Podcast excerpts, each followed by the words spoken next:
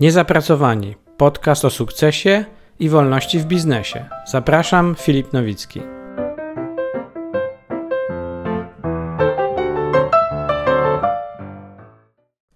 Cześć. W dzisiejszym odcinku porozmawiamy o tym, skąd wziąć wolny czas.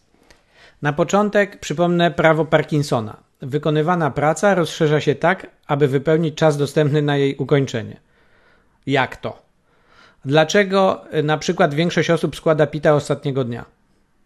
Albo czy przypominasz sobie, że noc przed egzaminem to czas najbardziej intensywnej nauki?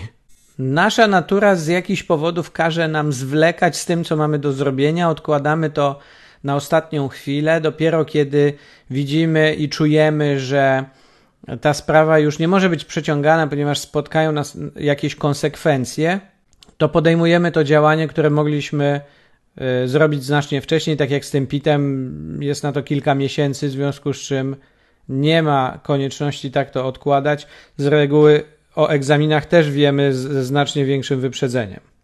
Chcę tu przytoczyć jeszcze jedno prawo, które bardzo pasuje do dzisiejszego tematu.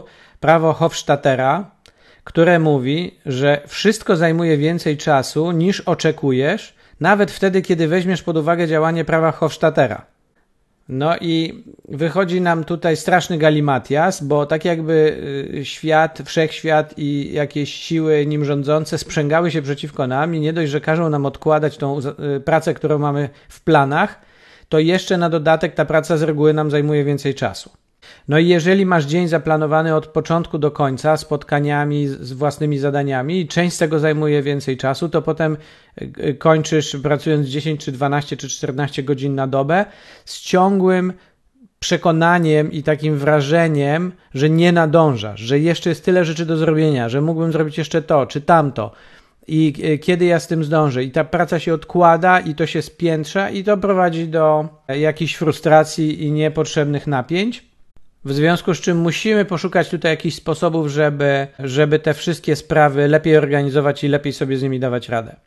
Kiedyś też słyszałem, nie budowałem co prawda domu, ale kiedyś słyszałem e, od jednego budowlańca takie prawo, że budowa domu, zwłaszcza pierwszego, zajmuje dwa razy tyle czasu i 50% więcej budżetu niż planowano.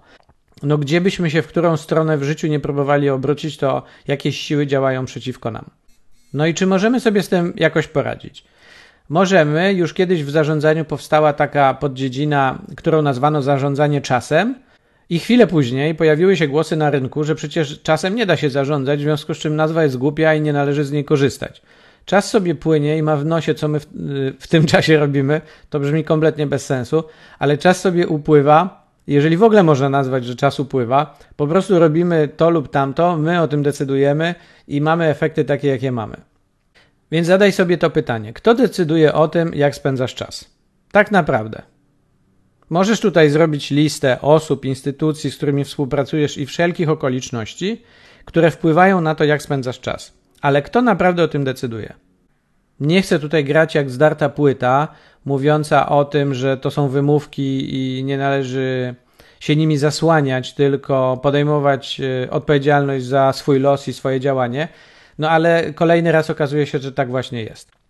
Przejdziemy teraz przez kilka zasad i metod, które pozwolą ci lepiej zarządzać sobą w czasie, bo tylko to możesz zrobić, i uświadomią ci, gdzie te, szukać tego wolnego czasu. Z pewnością są takie miejsca, obszary Twojego życia, obszary Twojego biznesu, Twojej pracy, skąd możesz czerpać ten dodatkowy wolny czas. Oczywiście umownie dodatkowy, bo to znaczy, że nie przeznaczasz go na coś innego, tego czasu wszyscy mamy tyle samo, licząc zegarkiem, ale jednak źródła dodatkowego czasu czy wolnego czasu możemy sobie stworzyć działając z rozmysłem i z rozwagą. Pierwsza zasada, którą chcę przypomnieć, to zasada Pareto 80-20, mówiąca, że 80% konsekwencji wynika z 20% przyczyn. Czyli prawdopodobnie w Twoim biznesie 20% zadań daje 80% rezultatów, albo 20% klientów daje Ci 80% wyników finansowych, na przykład zysku. Może to jest 30-70, może 10-90, ale tej zasady trzeba szukać, gdzie ona ma zastosowanie w Twojej firmie i w Twoim życiu, dlatego że to jest naturalna zasada, która występuje wszędzie, jedynie może być przez Ciebie niezauważona. Natomiast gdzieś ona jest ukryta i, i, kiedy zdasz sobie sprawę, że ta zasada rzeczywiście funkcjonuje, to będziesz w stanie lepiej podejmować decyzje na temat tego, na co czas poświęcasz, a z czego rezygnujesz i na co czasu nie poświęcasz. No bo jeżeli to nie daje żadnych rezultatów albo nie przybliża cię do celu, to po co sobie tym zawracać głowę? Zwłaszcza w sytuacji, kiedy jesteś człowiekiem bardzo zajętym. Druga zasada, o której chcę tutaj powiedzieć, to jest jedna z siedmiu zasad skutecznego działania Stevena Coveya, a dokładnie jest to zasada trzecia, która mówi: najpierw rób to, co najważniejsze. No i tu możemy sobie zadać pytanie: no dobrze, ale co to znaczy najważniejsze? Najważniejsze to są te zadania, te rzeczy, które prowadzą cię do celu. Aha, czyli musimy mieć cel. Jeżeli nie mamy ustalonych celów, to jak to się mówi potocznie, krążymy bez celu, w związku z czym jesteśmy zajęci, wykonujemy jakąś pracę, ale nie wiemy, czy ona nas prowadzi w jakimś zamierzonym kierunku, bo sobie go nie wskazaliśmy. Także cel jest potrzebny, ale dzisiaj nie ma czasu na to, żeby rozmawiać o celu. Dzisiaj zajmujemy się czasem. W innym odcinku opowiem, e, jak ogarniać swoje cele dla siebie, dla całej firmy, dla swoich pracowników. No dobrze, czyli mamy te dwie zasady. Jedna mówi o tym, że tylko 20%, mniej więcej powiedzmy, 20% naszych wysiłków daje 80% rezultatów, a druga mówi o tym, żeby najpierw zabierać się za to, co jest najważniejsze, czyli za to, co nas prowadzi do celu. Jeżeli z całego Twojego dnia czy tygodnia pracy będziesz w stanie wyłuskać te 20% i zajmiesz się nimi w pierwszej kolejności, to masz ogromną szansę osiągnąć swoje cele, dalej się rozwijać, iść do przodu, powiększać swój biznes, jednocześnie poświęcając na to mniej czasu niż obecnie. Ale musisz sobie uświadomić i zbadać, które to jest te 20% kluczowych rzeczy, którymi się zajmujesz, których nie można odpuścić. Co więcej, trzeba im poświęcić jak najwięcej uwagi, jak najwięcej energii, nie zgubić ich w gąszczu wszystkich innych zadań, zająć się nimi na samym początku i w pierwszej kolejności im poświęcać uwagę, a potem przez resztę dnia zajmować się wszystkim innym, co tam jest na liście rzeczy do zrobienia, czy co nieoczekiwanie wpadnie, i w ten sposób mieć pewność, że nawet jeżeli danego dnia nie zrobisz wszystkiego, co byś chciał czy chciała, to te najważniejsze rzeczy są zrobione, to znaczy, że jesteś na dobrej ścieżce, żeby osiągnąć swój cel i nic nie jest w stanie tego zaburzyć. Jak ustalić, które z zadań to są te rzeczy najważniejsze? Jak wyłuskać te 20% kluczowych rzeczy, którymi powinieneś się zajmować? Możemy podzielić wszystko, czym się zajmujesz, na rzeczy ważne i mało ważne. Tylko ze względu na co one są ważne. Jeżeli masz ustalony jakiś cel, to te zadania ważne to są te, które przybliżają cię do celu. Te, które najbardziej pozwalają ci zbliżyć się krok po kroku do tego celu. A mało ważne to są takie, które minimalnie albo wcale nie wpływają na osiągnięcie celu. Na przykład, jeżeli w tym roku chcesz zwiększyć obroty o 50%, to wszystkie rzeczy, które zwiększają obroty, to będą rzeczy ważne. A te, które tego nie robią, to nie są rzeczy ważne. Ale ta przestrzeń zadań nie jest jednowymiarowa, jest jeszcze drugi wymiar, mianowicie rzeczy pilne. Pilne to są takie, które musisz wykonać natychmiast, ponieważ w innym przypadku poniesiesz konsekwencje, negatywne konsekwencje tego, że tych zadań nie wykonałeś czy nie wykonałaś. Mogą być też rzeczy mało pilne albo w ogóle niepilne, mianowicie takie, których y, niewykonanie, zaniechanie nie powoduje takich konsekwencji. Jeżeli weźmiemy pod uwagę zadania ważne i pilne i podzielimy je, każdą, każdy z tych wymiarów podzielimy na dwie grupy, mało ważne i bardzo ważne, mało pilne i bardzo pilne, to powstanie nam kombinacja czterech grup zadań ze względu na to, czy są ważne, czy są pilne. I co one oznaczają? Zadania, które są ważne i pilne, to są tak zwane pożary. To są sprawy, które musisz załatwić natychmiast. Dlatego, że one są ważne ze względu na Twój cel i pilne, to znaczy niewykonanie ich, będzie powodowało jakieś konsekwencje. Zadania ważne i mało pilne to są tematy strategiczne, nad którymi powinieneś czy powinnaś pracować regularnie, najlepiej codziennie, już teraz i nie zaniedbać, bo jeżeli je zaniedbasz, to staną się pilne, czyli staną się pożarami. I wtedy twój dzień czy tydzień będzie kompletnie zburzony przez to, że są jakieś rzeczy, którymi musisz się zająć, niezależnie od tego, że y, masz w planie coś zupełnie innego. Czyli rzeczy ważne i mało pilne to są tematy strategiczne. Następnie mamy rzeczy mało ważne i pilne, i te należy zdelegować. Mało ważne czyli nie wpływające bezpośrednio na osiągnięcie Twojego celu, to znaczy możesz je zdelegować do wykonania osobie o niższych kompetencjach. Nic nie stoi na przeszkodzie. Natomiast one są pilne, czyli musisz je zdelegować natychmiast, żeby nie ponosić tych potencjalnie y, negatywnych konsekwencji. I ostatnia grupa to są rzeczy mało ważne i mało pilne. I ta grupa jest bardzo ważna ze względu na Twój czas. Dlatego, że powinieneś się teraz przyjrzeć im bardzo dokładnie i zastanowić, czy możesz je zignorować.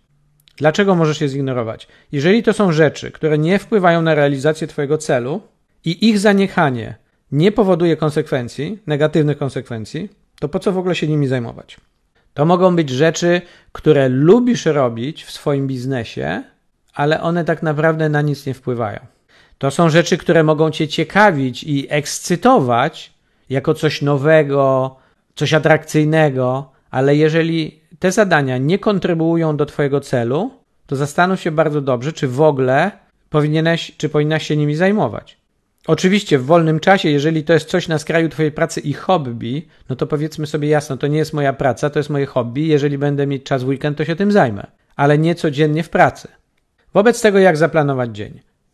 Dzień planujemy tak, żeby w najbardziej produktywnym czasie, co dla większości ludzi oznacza rano, nie super wcześnie rano, ale rano, przed południem.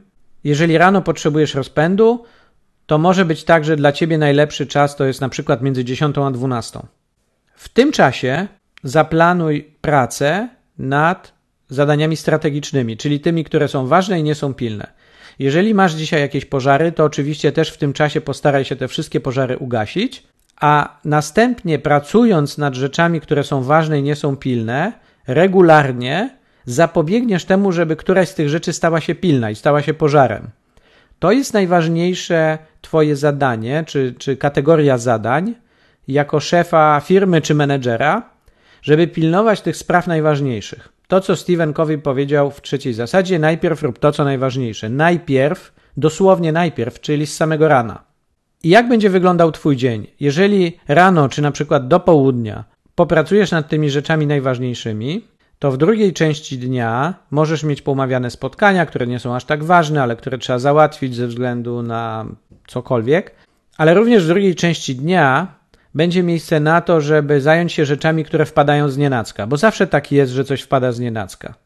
I jeżeli zaplanujesz sobie na sztywno pół swojego dnia, a resztę zostawisz w cudzysłowie wolną, oczywiście wiedząc, czym możesz się zająć, bo zawsze czymś się możesz zająć, ale również tworząc sobie tam przestrzeń na rzeczy, które wpadają i trzeba je ogarnąć natychmiast, mówiąc potocznie, no jakieś fakapy, które się od czasu do czasu przydarzają, to nadal masz szansę zakończyć ten dzień sukcesem. To znaczy, twoje najważniejsze rzeczy są załatwione na początku dnia, resztę dnia poświęcasz na te rzeczy trochę niższej wagi, plus rzeczy, które wpadają z nienacka i na koniec dnia wychodzisz z tej pracy, umownie wychodzisz, bo pewnie dzisiaj wiele z nas pracuje z domu, ale kończysz ten dzień pracy o ludzkiej porze ze świadomością, że rzeczy najważniejsze są pod kontrolą, bo to jest bardzo ważne, żeby nie wymieszać tych rzeczy, które mają wysokie i niskie priorytety ze sobą i zabierać się za nie przypadkowo. Trzeba najpierw wykonywać te najważniejsze. 20% tych najważniejszych rzeczy, które dają, najbardziej wpływają na Twoje rezultaty, dają największe e, rezultaty, to będą te rzeczy, które kwalifikujesz jako ważne, czyli te rzeczy strategiczne. I na nich powinieneś się skupić, resztę rzeczy starać się oddelegować innym osobom oraz bardzo dokładnie się przyjrzeć, które rzeczy możesz zignorować. Każdy z nas w ciągu dnia robi rzeczy, których nie powinien ze względu na, na nasz czas, których robienie nie ma większego sensu biznesowego, jeżeli patrzymy na to z tej perspektywy, które nie dają tego efektu, nie są w tych 20% kluczowych rzeczy i po prostu zabierają nam czas. Czasami to jest przyjemność, czasami to jest, yy, czasami to jest działanie z kategorii, nazwijmy to bardziej wyrafinowanej prokrastynacji. Lepiej się zająć czymkolwiek, niż zająć się tym, co jest ważne, ale trudne.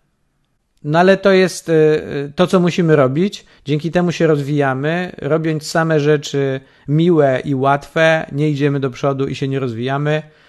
To już jest temat na kolejny odcinek. Mam nadzieję, że to Ci pomoże trochę lepiej poukładać swoje sprawy zawodowe. Pozdrawiam serdecznie i do usłyszenia w kolejnym odcinku.